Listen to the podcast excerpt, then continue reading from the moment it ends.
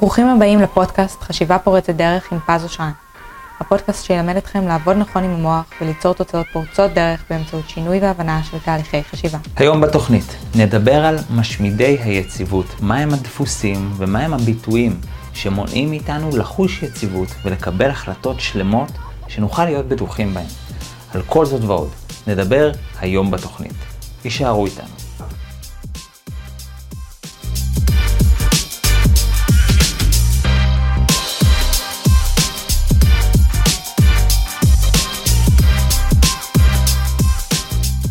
היי היי, חברים, מה שלומכם? ברוכים הבאים לפודקאסט חשיבה פורצת דרך. אם יש כאן כאלה חדשים, אז בואו רגע נכיר. קוראים לי פז אושרן, אני מאסטר ומורה לתחום הזה שנקרא NLP, בארצות הברית גם מאסטר בהיפנוזה. חיברתי ארבעה ספרים, שלושה הגיעו למעמד רב מכר, יש לי בית ספר ל-NLP ברמת גן, קליניקה בראשון לציון, ואני מגיש לכם כאן את הפודקאסט הזה. חשיבה פורצת דרך בכל יום שני ובכל הפלטפורמות. ואם אתם ותיקים אז ברוכים השבים כי אתם באמת באמת שווים. אה, כיף שאתם חוזרים תודה שאתם מלווים אותי כל כך הרבה פרקים והיום יש לנו אה, פרק מיוחד שאנחנו, אה, האמת כל פרק הוא מיוחד, אני יודע שאני אומר את זה כל פעם, אה, אבל אני באמת מאמין שכל פרק הוא, הוא משהו מיוחד, כל פרק הוא באמת מביא איזשהו, איזושהי זווית חדשה. אז היום אנחנו נדבר על הנושא הזה, אני קורא לו משמיד, משמיד היציבות, כי בעצם, אתם, לא יודע אם אתם מכירים את זה, שיש אנשים שמרגישים לא יציבים, לא משנה מה, הם לא יכולים לקבל החלטה יציבה, שלמה, בהלימה. כי לא, לא אגיד בכלל, אבל כמעט בכלל, או מאוד קשה להם להגיע לאיזושהי החלטה שאומרים, זהו, אני החלטתי. ויש כמה דפוסים שאני קורא להם משמידי היציבות, שאם יש לכם את אחד הדפוסים האלה, אתם כנראה תמצאו שקבלת החלטות תהיה קשה לכם, או קבלת החלטות שאתם שלמים איתם תהיה קשה לכם, וכדי לא להגיע למקום הזה אנחנו נדבר על הדפוסים האלה שאני קורא להם משמידי ההחלטות, אה, משמידי היציבות. יש אנשים שלא משנה מה, הם לא מחליטים ביציבות. אין אף החלטה שהם יכולים באמת להיות שלמים איתה, ואם יש, מה זה יציאת מצרים עד שהם מגיעים אליה. מכירים כאלה? האמת היא שזה לא כי, אה, כי משהו רע, כי הם עושים משהו רע, אלא פשוט יש להם כמה דפוסים שעליהם אני רוצה שנדבר, שאני קורא להם משמידי היציבות. הם באמת, אם יש לכם את אחד הדפוסים האלה, אתם פשוט לא תוכלו לחוות יציבות, או איזושהי החלטה שאתם תהיו שלמים איתה.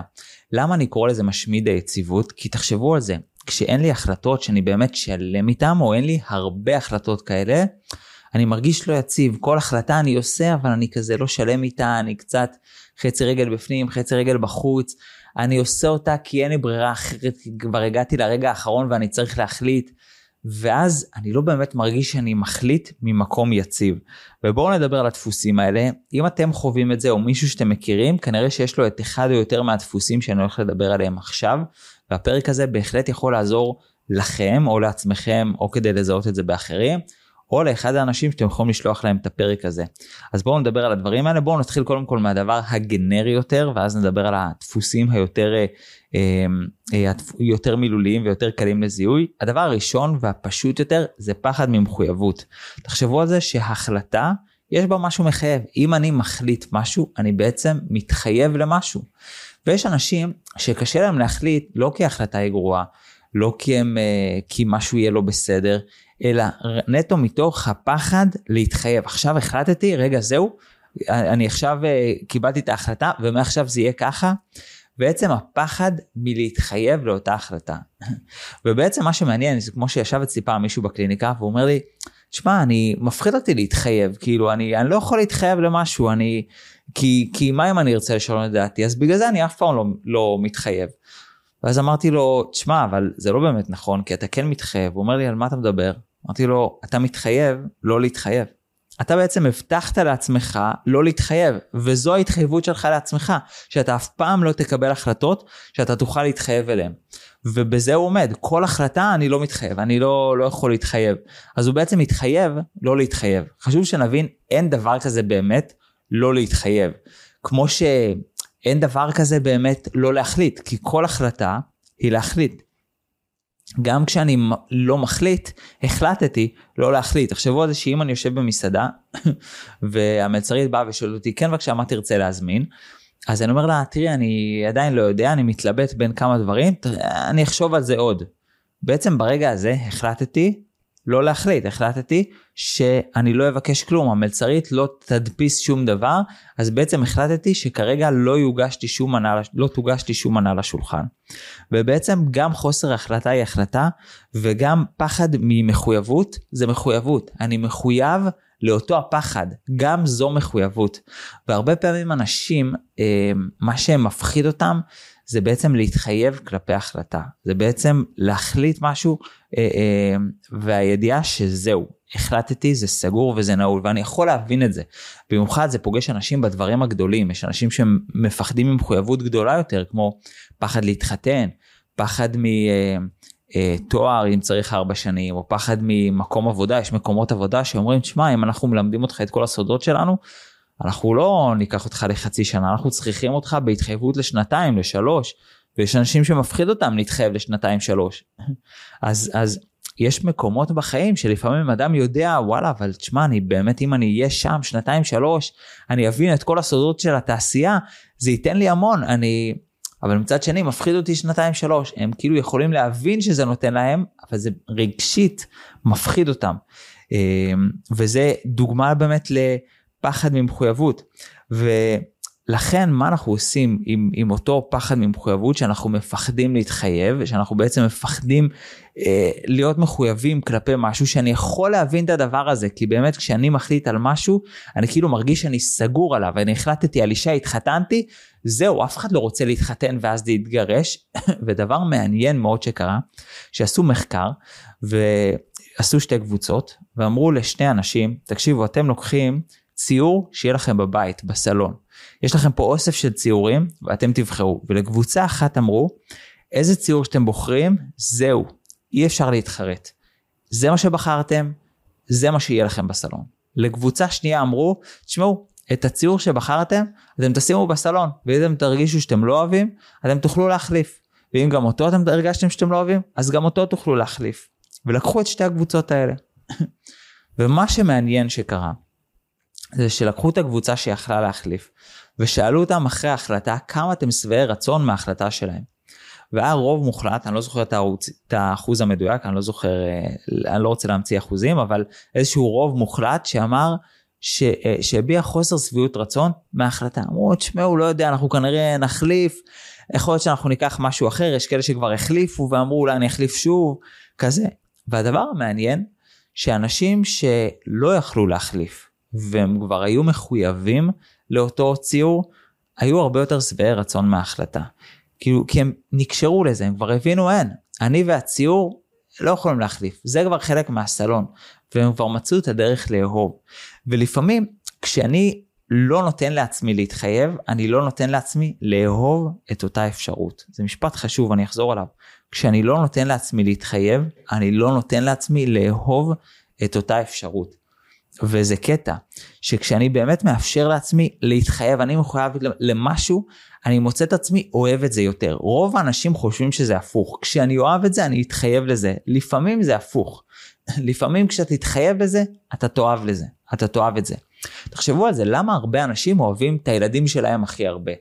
כאילו על פניו, שמע, יש הרבה ילדים אולי יותר יפים, אולי יותר חכמים, אולי יותר חמודים. למה את הילדים שלך אתה אוהב הכי הרבה? כל הורה יגיד, תשאלו אותו איזה ילד אתה הכי אוהב בעולם. מה זאת אומרת איזה ילד? את הילדים שלי. הילדים שלי זה הילדים שאני הכי אוהב בעולם. למה? אבל בוא תהיה אמיתי רגע עם עצמך, הילדים שלך הם לא הכי חכמים בעולם, לא הכי יפים בעולם, הם לא הכי חמודים בעולם, לא הכי מוכשרים בעולם, כאילו, סטטיסטית סביר לך שיש. ההורה כמובן יהיה דבק בזה, יגיד לא, לא, הילדים שלי הם הכי חכמים בעולם, הכי יפים בעולם, הם הכי חמודים, הם הכי בעולם. אחי, תהיה אמיתי עם עצמך. הם לא, בסדר? הם לא.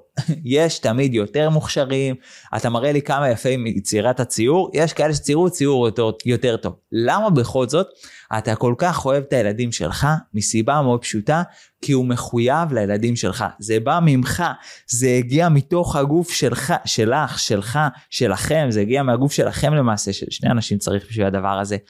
אתה מחויב לזה, אתה אוהב את זה. קל וחומר כשמדובר ברעיונות. רעיון שמגיע ממני ואני מרגיש שאני מחויב אליו, אני מוצא את עצמי אוהב אותו יותר. עכשיו, האם זה אומר שאני צריך ישר להתאהב בכל רעיון? לא. האם זה אומר שאני ישר צריך להיות מחויב לכל רעיון מעצם זה שהוא בא? גם לא. מה כן אני צריך? לא לפחד מהתחייבות. הפחד מהתחייבות הרבה פעמים נוצר מהמשוואה הלא נכונה, שאני צריך לאהוב באמת כדי שאני אוכל להתחייב אליו. ולפעמים זה הפוך. כשאתה תרגיש שאתה מתחייב אליו, אז אתה תוכל לאהוב אותו, אתה תאהב אותו הרבה יותר. כמובן, אני לא אומר להתחייב uh, במיידי, uh, בלי לחשוב פעמיים, ממש לא. כן, אני בעד uh, להפעיל שיקול דעת ולבחון את כל מה שצריך, אבל כאילו יש אנשים, אני לא יודע אם אתם מכירים אותם, שזה מרגיש שאף פעם לא יגיע הרגע שבו הם יגידו, זהו, החלטתי. הם כאילו תמיד מחכים לזמן הנכון, אבל הזמן הנכון אף פעם לא מגיע. אתם מכירים את זה? יש כאלה שאומרים לעצמם, כן, אני אתחיל ללמוד בזמן הנכון. והזמן הנכון אף פעם לא מגיע. עובר חצי שנה, שנה, שנתיים, שלוש, ארבע, אין, אה, בזמן הנכון, מתישהו אני זה. יש לי חבר כזה, מוזיקאי מוכשר, מוכשר רצח, באמת, הוא, נותנים לו גיטה והוא עף איתה, והוא יודע להמציא שירים, והוא יודע לנגן, והוא מאלתר, מדהים, ואני הרבה פעמים אומרים לו, תקשיב, אתה חייב להיות מוזיקאי, איזה מוכשר, איזה תותח אתה. כן, עוד לא, בזמן הנכון, סבבה? הוא כבר בן 36, הזמן הנכון עדיין לא הגיע, והחלום הזה, אני מכיר אותו מהתיכון. החלום הזה מלווה אותו כבר uh, חצי חיים בערך. ויש אנשים שהזמן הנכון אף פעם לא מגיע עבורם. ולחכות לזמן הנכון, אם אנחנו אף פעם לא מחכים לזמן הנכון, הדבר הזה הוא בעייתי. איך אנחנו אגב יודעים אם לחכות לזמן הנכון לפעמים זה דבר טוב, כי לפעמים כן, לפעמים אדם לא בשל. אני מכיר את זה כי לפעמים אדם מתעניין אצלי נגיד בקורס או בטיפול ואני אומר לו תשמע את האמת לא מתאים לך כרגע קורס או טיפול מסיבה א' ב' ג' והוא פונה אליי אחרי שנה, אחרי שנה וחצי, ושם משהו בשל יותר, הוא יותר בשל לשינוי, הוא יותר בשל, הוא יותר מוכן. פתאום אני מרגיש שוואלה, אם עכשיו אתה נכנס לקורס, אתה באמת מפיק את המקסימום. ואנחנו גם אמיתיים עם אנשים, לא כל אחד שרוצה לשים כסף אנחנו לוקחים, אנחנו באמת אומרים, גם מבחינתנו וגם מבחינתם, מבחינתנו לא תמיד אנחנו מרגישים שאנחנו יכולים לתת לו, וגם מבחינתם יכול להיות שזה לא הזמן הנכון לך. ואיך אנחנו יודעים אם זה באמת לא הזמן הנכון לי, או שהזמן הנכון אף פעם לא יגיע. וההבדל איך אנחנו מזהים את זה, על ידי נוסח קטן, שתי מילים שיכולות מאוד לעזור. האם אני משתמש במילים יום אחד, מתישהו, או שיש לי תוכנית עד מתי. זאת אומרת, אם אני אומר לעצמי, תשמע, יום אחד אני אהיה מוזיקאי, היום הזה כנראה בחיים לא יגיע. אבל אם אני אומר לעצמי, וואלה, אני אהיה מוזיקאי, אחרי שאני אהיה ככה ואני אעבוד על הביטחון העצמי שלי, ואז אני אעבוד על היכולת העמידה מול קהל שלי, ואז על היכולת הזאת, ואז על היכולת הזאת, ואז אני אוכל לצאת ולהיות מוזיקאי, יש לי דרך. אני יודע איפה אני נמצא בתוכנית, מה עברתי, מה עוד יש לי לעשות, כמה נשאר לי, יש לי איזושהי דרך איך אני מגיע. זה לא יום אחד ארטילאי, אלא זה יום אחד שהוא דרך שאני יודע הוא הצעד החמישי. אני מסיים ארבעה צעדים, הצעד החמישי הוא להיות מוזיקאי. פה זה לא יום אחד ארטילאי שיגיע מתישהו, אם בכלל, אלא אני יודע מתי הוא יגיע ומה אני צריך להגיע. אם אין לי דרך, אין לי תוכנית, היום הזה הוא באמת לא יכול להגיע. ועצם זה שיש לי דרך, אני מחויב אליה. עצם זה שיש לי דרך, אני מחויב אליה, אני עובד, על, אני עובד עליה יותר. ולכן הדרך להתגבר על הפחד מחויבות היא להוסיף דרך.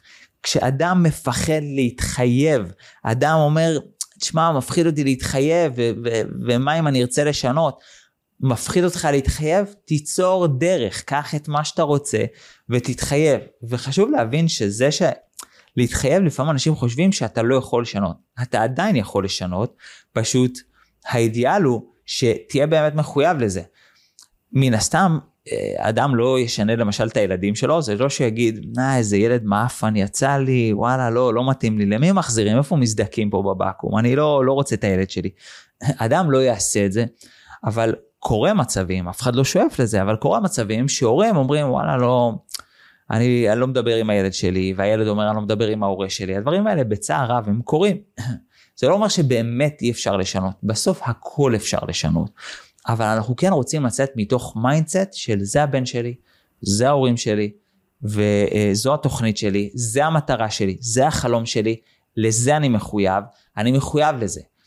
ליצור לך איזושהי דרך, אתה תמיד יכול לשנות את הדרך, לשנות מאפיינים בדרך, אבל אם אתה תעבוד מתוך פחד ממחויבות, אתה תמצא את עצמך תמיד תקוע במקום ואתה מחויב לחוסר מחויבות, שזה מתכון לחוסר הצלחה, זה מתכון לחוסר יציבות.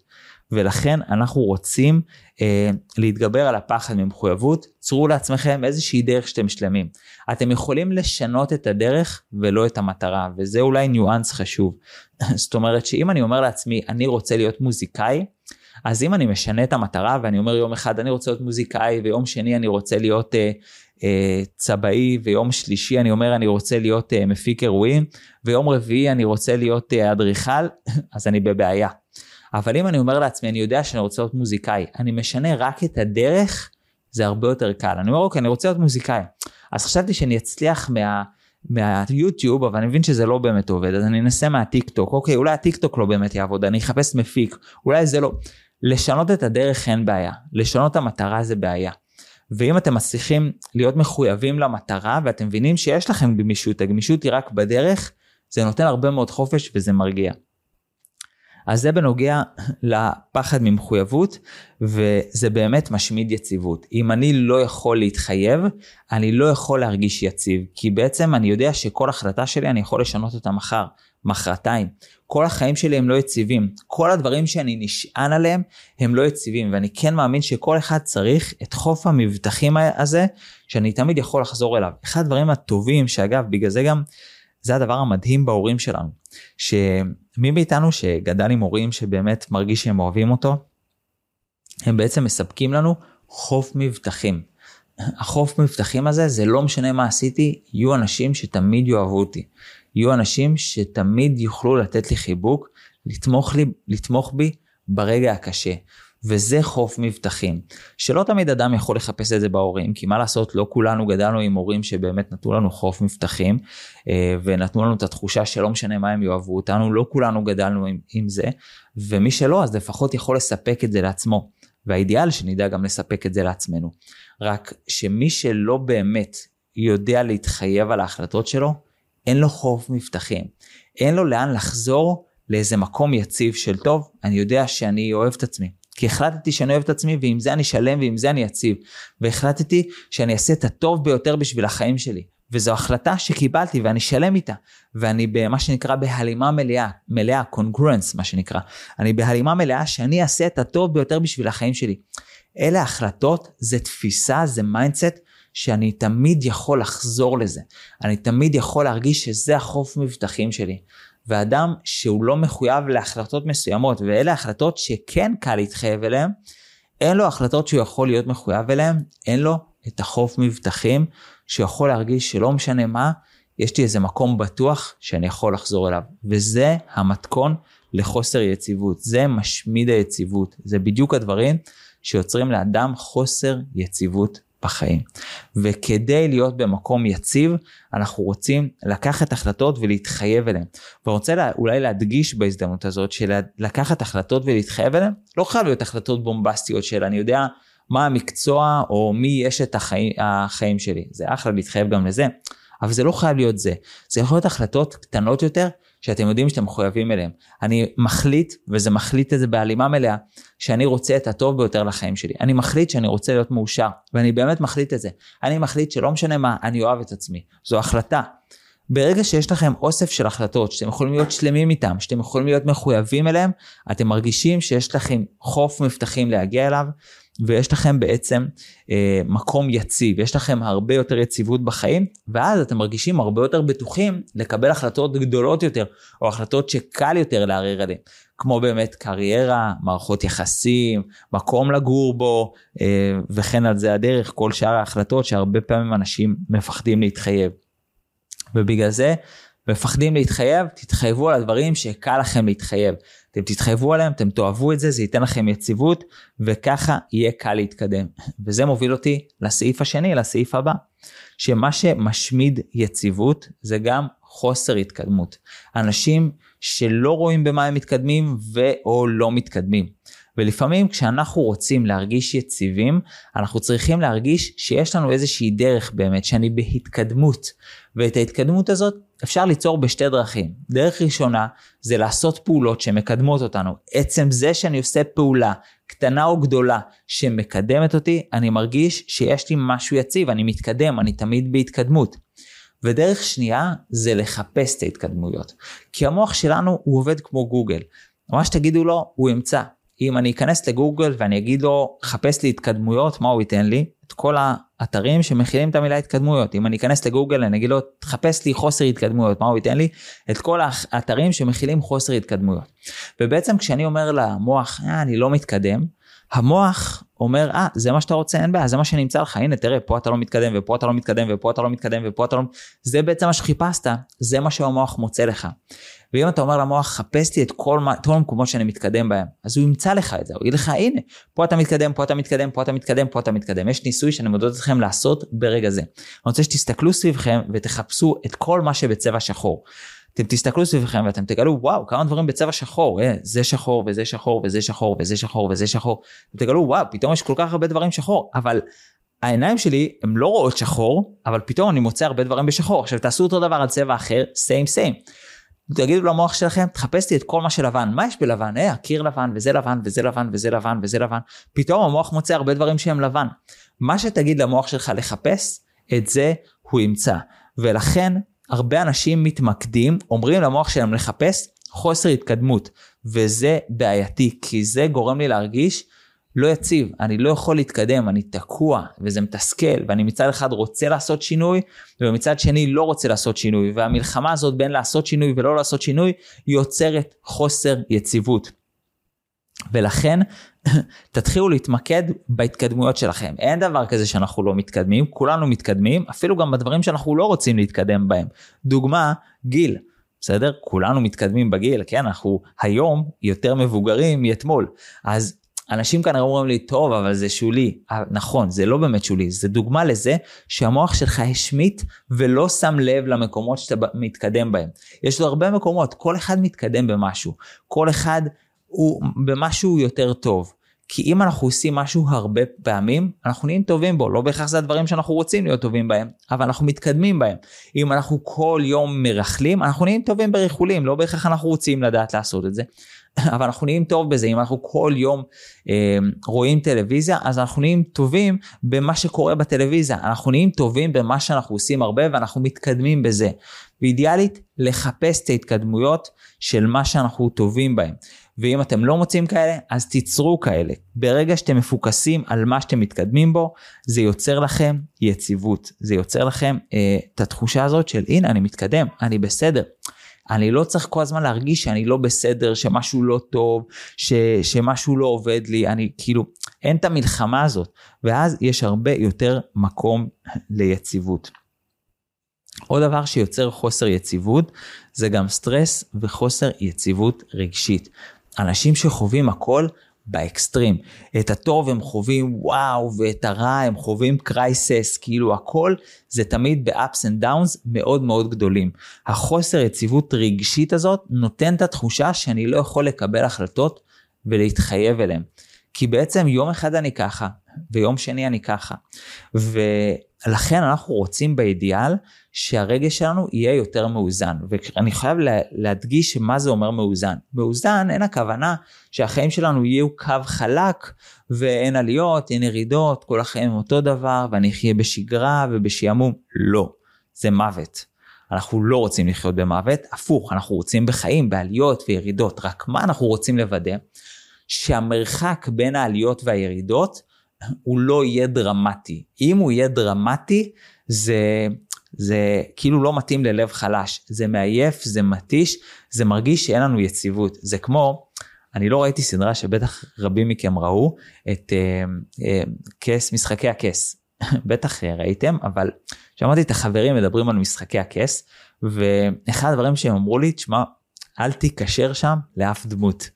זה היה, עכשיו לא ראיתי אף דמות, אומרים לי אני לא רוצה לעשות ספוילרים, אמרתי להם אתם יכולים לעשות ספוילרים, אני לא רואה סדרות, כאילו אין לי זמן לדברים האלה, בעיניי זה בזבוז זמן, אז אתה יכול לעשות ספוילרים.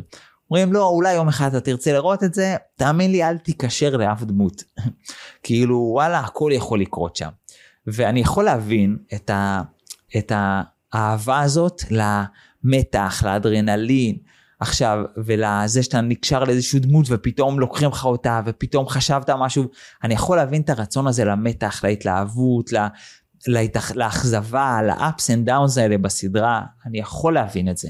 אבל אם המרחק גדול מדי ואתה לא יכול להיקשר לשום החלטה, לשום דבר, אם המרחק בין השמחה והעצבות הוא גדול מדי, אני מרגיש שאין לי יציבות, כי יום אחד אני ממש בהייפ ויום שני אני ממש בדאון. וכשאין לי יציבות רגשית, אני יכול להרגיש שאני לא יכול להחליט ממקום יציב. כי יום אחד אני, אני אוהב ויום שני אני לא אוהב. יום אחד אני, אני חושב שזה הדבר הכי מדהים בעולם ויום שני לא. ואם אני מרגיש בצורה כזאת שהמרחק הוא כזה גדול, אז, אז וואלה, אני מחר יכול להיות שאני אחשוב אחרת. ובגלל זה מה שאנחנו רוצים לעשות ברגעים האלה, זה באמת איזשהו איזון רגשי. ואיזון רגשי זה לא אומר לא לשמוח או לא להיות עצוב, עדיין לתת לזה מקום, זה רק לצמצם את הפער בין הכי הייפ, הכי גבוה, להכי נמוך, ככה שיהיה לי קל להכיל את זה וזה ירגיש לי יציב. זה בעצם מה שזה אומר אה, יציבות רגשית. זה אומר שיהיה לי הרבה יותר שליטה על, על העליות ועל הירידות שלי. ואיך אני יכול לעשות את זה? אז הדרך הראשונה היא להוריד סטרס, זאת אומרת להוריד מתח, להוריד לחץ, להוריד את כל הדברים האלה. שלהוריד לחץ וסטרס יש לי פרק שלם על הדבר הזה אני ככה אולי אזרוק שני דברים קלים אבל עשיתי פרק שלם על כל הנושא של להוריד לחץ ולהוריד סטרס. שבעצם אה, הדבר הראשון בהורדת לחץ וסטרס זה להוריד גורמים של לחץ וסטרס אה, אם זה סדרות מסוימות שמאמנות אותנו וכאלה ושתיים מדיטציה זה גם דבר מאוד יעיל. בכללי מדיטציה מאוד יעילה לאיזון רגשי אם אתם מקדישים את החמש עשר דקות ביום שאתם פשוט נושמים נשימות עמוקות, עוצמים עיניים, מנותקים, בלי לחשוב על הטלפון, בלי לחשוב על כלום, פשוט נהנים מהשקט, זה יוצר איזשהו איזון במוח, זה מרגיל אותנו לשקט, זה נותן לנו להרגיש בנוח עם שקט, ואז אנחנו יכולים להרגיש שהרבה יותר בשליטה עם הרגשות שלנו, כי יש לנו איזשהו אה, מרחב בטוח עם, ה, עם הרגשות. אז זה בנוגע ל, ל, ליציבות רגשית. בנוגע לאיך אנחנו יכולים להצי... לקבל יותר יציבות. אמ, עוד דבר אחרון, גם עליו דיברתי אז אני אגיד עליו ועשיתי עליו פרק שלם, זה השוואות. זאת אומרת, כשאני תמיד חושב על אולי יש דרך יותר טובה, אולי יש משהו יותר טוב, אולי הדשא של השכן טוב יותר, המחשבה שההחלטה חייבת להיות הכי טובה ולא מספיק טובה. שתבינו רגע, הפער הזה או הניואנס הקטן הזה הוא ניואנס חשוב. כי אם אני מחפש את ההחלטה הכי טובה, אז יש לי תשובה אחת נכונה, והדבר הזה מלחיץ, כי יש לי תשובה אחת נכונה, אני צריך את הכי טוב, אני צריך את המקום הראשון, ואז כל דבר אני מרגיש שהוא לא מספיק טוב. אבל אם אני אומר, אוקיי, אני לא צריך את הכי טוב, אני צריך את המספיק טוב, או את הטוב בשבילי, ואז מקסימום אני אשפר או אני אשדרג, אני אעשה שינויים ושפצורים, זה נותן הרבה יותר יציבות. אנשים שמחפשים את ההחלטה האחת, קשה להם להתחייב, קשה להם להרגיש יציבות בהחלטות, כי הם מרגישים שהכל צריך להיות מאוד אחד, אז גם הקבלת החלטות היא מתישה. אבל ברגע שאני אומר, אוקיי, אני לא צריך את הכי טוב, מספיק לי משהו שהוא יהיה מספיק טוב, וזה כבר הדרך המלך. איך מזהים? יש כמה סממנים אה, לשוניים שאתם יכולים לזהות את משמידי, ההחלט, את משמידי ההחלטות. דרך ראשונה זה אה, אולי. אנשים ששואלים באולי, מעלים כל מיני אולי. אולי זה בכלל לא זה, אולי זה בעצם לא מתאים לי, אולי אני בכלל לא אוהב את זה, אולי... עכשיו מה שעושה, מה שעושה השאלות של האולי, מה שזה עושה בעצם, זה מוסיף לי תרחישים. אולי זה ככה, אולי זה ככה, זה עוד ועוד תרחישים. העודף תרחישים יוצרים לי הצפה, גם, גם רגשית וגם מחשבתית בראש, אני מרגיש מוצף, overwhelmed, אני לא יכול לקבל החלטה, נמאסתי להתעסק עם זה, ואז אני, אני בעצם עוזב את זה, אני כאילו לא יכול באמת להחליט ולהתקדם. מה שאני עושה בהחלטה, הפוך, אני לא מוסיף תרחישים, אני מוריד תרחישים. בעצם decision זה בא מהמילה scissors, משקף, אה, אה, מספריים, כי בעצם אני גוזר את מה שלא מתאים לי, וכשאני גוזר את מה שלא מתאים לי, נשארתי עם החלטה. ואנשים קשה להם הרבה פעמים להחליט, או הם מחליטים בחוסר יציבות ובספק, גם כשהם מחליטים זה בספק, כי הם שואלים את עצמם, אולי הם מוסיפים תרחישים במקום להוריד תרחישים. וכשאני מוסיף, אני תמיד מרגיש שכאילו, יש פה עוד דברים, אני, אני לא יכול להחליט. והאידיאל זה, זה דווקא להוריד, לא להוסיף. אז כל השאלות של האולי, זה שאלות שהן טובות בפרק זמן מוגבל.